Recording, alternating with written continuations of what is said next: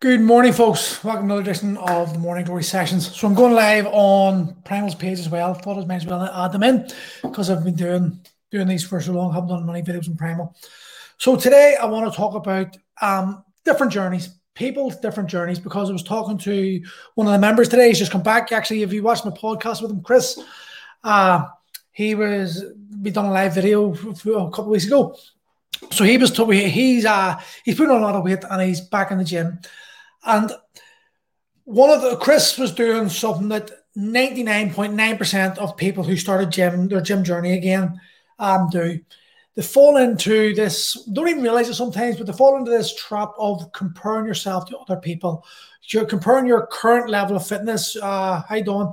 Comparing your um who you are currently to the other people in the gym, and then making these these illegitimate comparisons and almost putting yourself down, talking negative to yourself because you don't seem to, in your head, fit the criteria that you believe everyone else is at.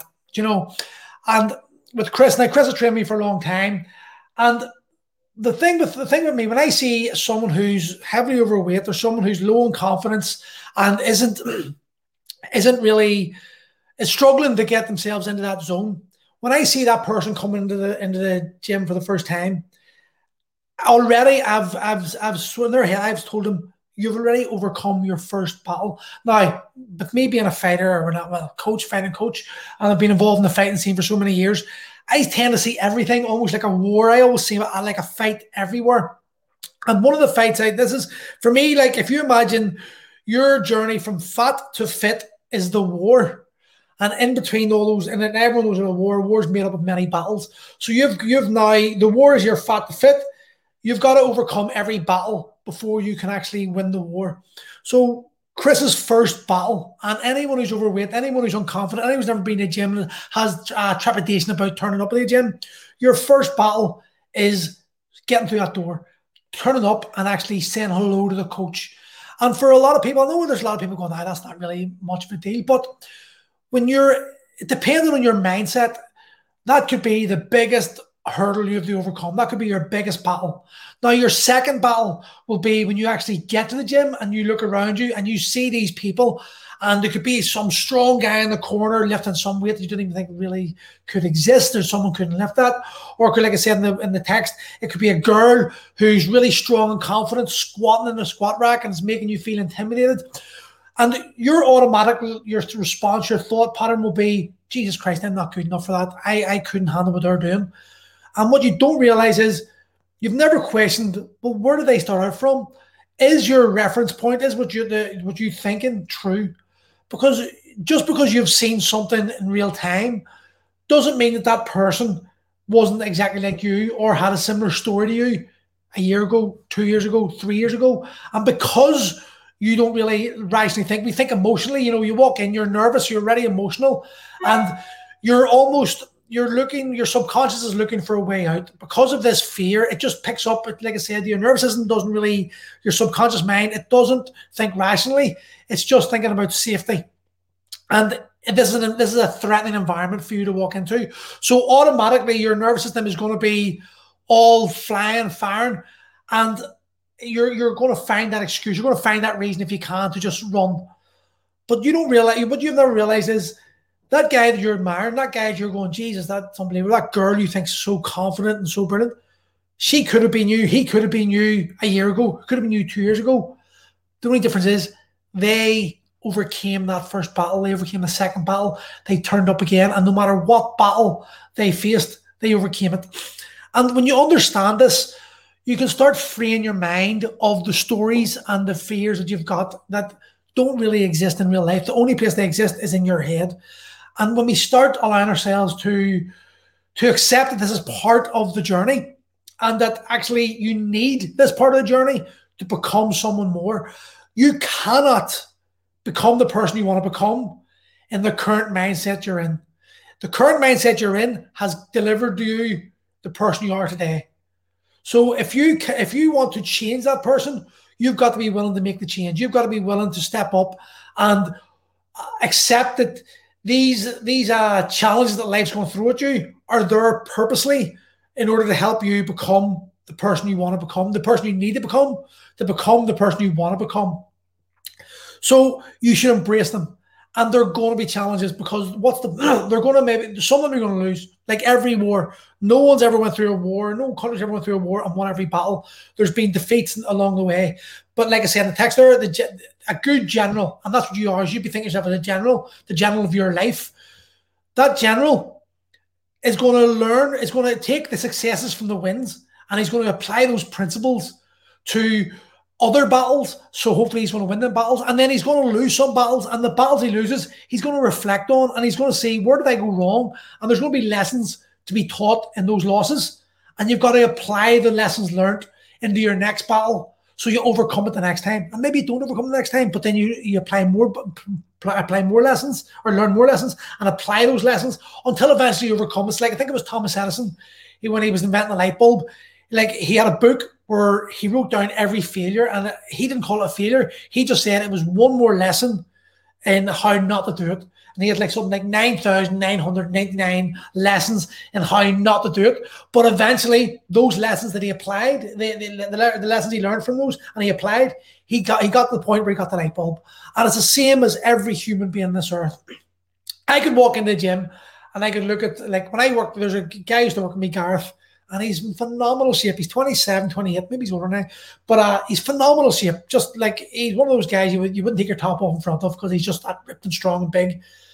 I could compare myself to him. I could fall into that trap. I could look and go, fuck, he's dead deadlifting 230 kilo. I can't even touch the bar at the moment. There's no point in me training. But his journey is completely different. He's a completely different person who I am. His his goals his life ambitions as a 29 year old are not running congruent with a 43 year old, nearly 44 year old man's who needs a hip replacement, who's got two kids, who's looking after another two partners, two kids, uh, who's running a business, who's got a house to run. You know, but it's very easy for me to compare myself to him because we are in the same gym, we're lifting sort of weights, we're both men. I should be able to lift what he, he should. No, I shouldn't. He's full of testosterone. He's, he's got free time. He's more motivated than me. He's got more desire to get that physique than me. So me comparing myself to him would be madness. But we'll fall into that trap. And every single person you see, that strong guy, that strong girl you're looking at, that one you're admiring, you've got to remember that they are doing the exact same thing that you're doing with someone else. There's they're all we're, it's a human it's human nature to compare ourselves. We judge ourselves, we judge each other without even realizing it's just human nature to do that the thing you've got to learn is not to allow those emotional thoughts, those emotional feelings inside you that, that that's just going to bubble up the surface straight away. You can't allow them to dictate your outcomes because if you do, you'll find yourself never achieving the goals you want to achieve. It's very it's very easy to allow your mind to take control of your actions. It takes a lot of effort and a lot of strength and a lot of like focus to to accept that these thoughts aren't natural or that they're natural, sorry, and but they don't mean they're necessarily true. You know, your goal when you walk in the gym, if you're overweight, you're unconfident, is to to lose some body fat. To maybe it's to improve your health. Maybe you've had a, a, a health scare and you you you've had a heart attack or a mini stroke or something like that, high heart and you need to do this to survive. You need to do this to live. You've got children maybe, and you want to live longer your goal is not going to be the same as that guy lifting 200 kilo off the floor. His his goal is at that moment in time is to get stronger. Your goal is just to lose some body fat. And if you fall into the the the, the habits and the beliefs that you're comparing yourself to him, you're destined for failure. Your journey are going to your this fitness journey, this health journey you're on, it's going to be broken into small bite-sized chunks. Your first one, like I said, join a gym. Second one, actually get there. Third one, start mingling with people. Fourth one, turn up the next time. The fifth one, turn up the next time. The sixth one, maybe the 10th, 11th, maybe by four weeks, five weeks, you're maybe starting to consider, okay, maybe I'll join the main class now. Maybe I'll start actually lifting some focused weight. But for the first four, maybe eight weeks in a fitness journey, when you haven't done anything, maybe longer, maybe it could be 12 weeks, your, your simple job should be turn up. And if you're in a gym like Primal, do what you're told. Nothing else. Don't compare yourself to other people. Don't start justifying why you can't do something to, to the coach because it's another habit that people have. When you can't, when you know you're about to face something that's a challenge to you. Like if I ask, if I ask someone, big big one would be like, some of the guys in gym will do handstands. So they go up, do a handstand, bang, their handstand, they're holding a nice 10, 15 second handstand. Then some new starter come in or someone who's never done handstands before, they'll come in and their first thing, before they even try it, they'll, they'll justify why they can't do it. Because in their head, that to, to me, that's telling, that's giving me the information I need to know that they're not confident. Because rather than just going for it and accepting failure as part of the journey, they're verbalizing why they won't be able to achieve what they're trying to achieve. And by Michael, it going, mate? And that is just a, a safety mechanism. It's um it's a self-preservation method that you want you know you're in your head you already told yourself you're going to make a dick of yourself. So before you do make a dick of yourself and have everyone laugh at you but in your head you think it's going to happen you're ready you're really verbalized how you're not going to do it and you're sort of that nervous laughter. That's you preparing yourself for what you believe is going to come next and the reality is, most people, if they're laughing, they're laughing with you, not at you, because they've probably been that journey themselves. They understand that experience, but you haven't. So you haven't got any reference point. So you're just full of nerves, not realizing that all the guys who can do handstands had to start where you started as well. At some point in their life, they had, and the only reason they've become, they've become good at handstands is because they've done handstands over and over and over again until they can do the handstand but they've had to fall. It's like that Rocky story, you know, you, you, you fall down seven, you get up eight. Those people who are willing to get up eight times when they've been knocked down seven are the ones who are going to succeed. It's the ones who get knocked down once or twice and then decide they're not getting up to the third round. They're the ones that remain who they are today, unhappy, miserable. And it's crazy when you think about it because your day to day living is miserable. You're not happy with who you are. You're not happy how you feel. You're not happy how you look. And you would prefer, but it, but that how you look, how you feel, how you move, etc it's familiar, it's comfortable, even a, eh, even though it's not comfortable. In a way, it is comfortable because it feels safe because you know that you can cope. Feel like this, even though you're not happy with it, you know you can cope. There's a level of coping there, and eh, stretching yourself out of your comfort zone is like it's it's the unknown. It's, it's the experience is intimidating. So you're not you're you're actually in a subconscious way you're more willing to stay who you are and feel safe knowing that even though you're miserable, you can cope with that, then you are to stretch yourself and maybe face the unknown and put yourself out there because you've, you've had knockbacks all your life. And when you think about this, people like, I'm, I'm a big encourager for guys to start off in the gym three days a week. But even if you train five days a week, that's five hours at 168. It's 2.97% of your life, of your week, right? Okay, that, that, that the hourly week. You only train if you're training five days a week for an hour, that's only 2.97% of that week. Now, when you come to primal, when you start, I'll hold your hand. Michael will hold your hand. We'll, we'll, we'll guide you through things until we make it as comfortable journey as possible. But as I spoke as before, as you progress, a few months into it, we start letting go your hand. And we'll step back a bit.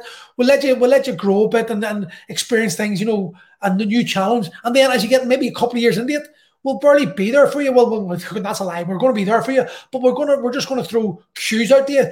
We expect that you know the, the process. We expect you know how to deadlift. We expect that you know the structure of the program and that you're confident in your abilities and you can go. Now, there, there'll be cues like John, keep your back straight or hinge a bit deeper or, you know, retract your shoulder blades, whatever it is. There's always be cues going out there. But the reality is, if you've been training Primal for like a year or so, our level of coaching and the way we explain things – I'm pretty confident that you're going to be well versed in how to train properly. And you're now there because you love the community and you love the results you're getting, not so much for the coaching aspect. But in the beginning, you need your hand held. You need to be good. You need to be guided through it. But the problem with that is people can become emotionally attached to the coach. So we, we are like their their emotional cry, I call it the emotional crutch, the third leg. And when we take that third leg away, that crutch away, people seem to fall. It's like they've got a broken leg in the fall because they don't realize that the, the, the training is the easy part of the fat loss journey. I'm talking to guys who are overweight now. Most people who are, who are starting a gym are usually carrying a bit of weight, want to lose weight, and build a bit of muscle. So you're if in the gym, if you're turning up, you're you're telling yourself, "I done really well in the gym today." High five yourself, focus on that amazing job you done, but also understand that there's another 162 hours in that week that you're on your own, that you've got to find a system, a method of of avoiding the food you know you should avoid, of of avoiding the habits that have been created, the, the emotional content that you've got. There's going to be there's you're going to. It's like when I there's guys come in, there, a lot of them are smokers, So they come in, they're smoking, and I say to them, "Can we give up the cigarettes?" Yes, I can go cold turkey, not a problem. And I'm saying, "How many smoking? Many smoking a day?" Oh, I'm smoking 25 a day. Well, if you go from 25 to zero, you might do that for three or four days but you can guarantee there's going to be a fight with the missus or a fight with the husband or something stress is going to happen and you're automatically going to go bang and then you're back on that habit. But it's more feasible for most people to go, well, can you smoke 20 a day? Let's for the next two weeks, can you just commit to doing 20 a day? Yeah, I can do that. Okay. And that becomes your habit. After two, three weeks, 20 a day becomes your habit. You've dropped those five. Then can we do another five? Now you're down to 15. And over the space of six to eight weeks, you slowly drip feed yourself into these into this less and less and less required need for these habits, and the habit becomes less and less and less until eventually you become a different person. It's the same with eating. Same with your, your food. There's no point in you coming into me and telling me when you're like 25 stone and you've been living on junk food for so many years that you're just going to go cold turkey because you can't go cold turkey. But I can guarantee as soon as something emotional happens, something stressful happens in your life, your first thing you're going to do is you're going to go to that comfort you're going to go to that thing that makes you feel good about yourself, and that that is food. So that could be for other for other people. That could be the, another battle. Can you say no to the food that you want simply because you've always eaten it? You know, so many people don't eat. So many people eat for the sake of eating. I'm a big eater. I just eat when I'm bored, and so many of us eat when I'm bored. And we don't ever think to ourselves, well, if I'm bored, why not just go for a walk? But it's become a habit. So you've got to be consciously aware of the fact that you're doing, they making these mistakes, you're doing these things, and then try to overcome them, take steps. Like the, one of the things I told Chris today was like, you're eating, put your food on a smaller plate. Same how's it going, mate? If you put your food in a smaller plate, it's going to look psych- subconsciously, psychologically, it's going to look bigger. Okay, so you now now can you put your put your knife and fork down between bites because I'm a, I'm a word for like I would just like put my food in. So I try to take a take a mouthful, put my fork down, chew my food a bit longer than I usually do, swallow it, pick my knife, or take a glass of water, take a sip of water, put it down. And all I'm doing here is I'm trying to retrain my eating patterns because we eat it, we eat so I'm a big eater, like I said, we gorge ourselves. And I've eaten a plate of food before it's even hit my stomach. And what, what I try to what I realize is that if I take my time throughout my, my when I'm eating, and I put my knife and fork down and I take a sip of water, I'm giving that food time to settle. And before I know it, I'm feeling a lot fuller. And the food the plate of food I had that I would usually scoff down my throat, there's there's about 20% left, and I can leave that. And that's the other point. Leave 20% of your food on the plate. You don't have to finish your entire plate. It's it's like a habit with our parents. We're Irish, you know. We're, we're, brought up with like, gotta clear your plate, get those spuds in there, and it becomes a habit from a childhood. You must clear your plate. The reality is you don't. There's no rule to say you have to clear your plate. And if clearing your plate has got you to the point where you're overweight, miserable, and unhappy, well, then maybe you should start thinking about maybe clearing my plate isn't the best idea. But you haven't maybe thought of that. You haven't really considered that as an action. You just done it as a habitual action all your life. So these small steps, these small journeys, these small battles that you every time you overcome, you're giving yourself another opportunity to have tangible evidence that you can overcome your thoughts, you can overcome your fears and your patterns. So it's just something that I want people to realize that you're on your on your own personal journey, and everyone's journey is going to be different. And if you start allowing yourself to compare yourself to others, you're never going to achieve the goal you want to achieve. So that's me for today, and uh, hopefully see you tomorrow. See you then.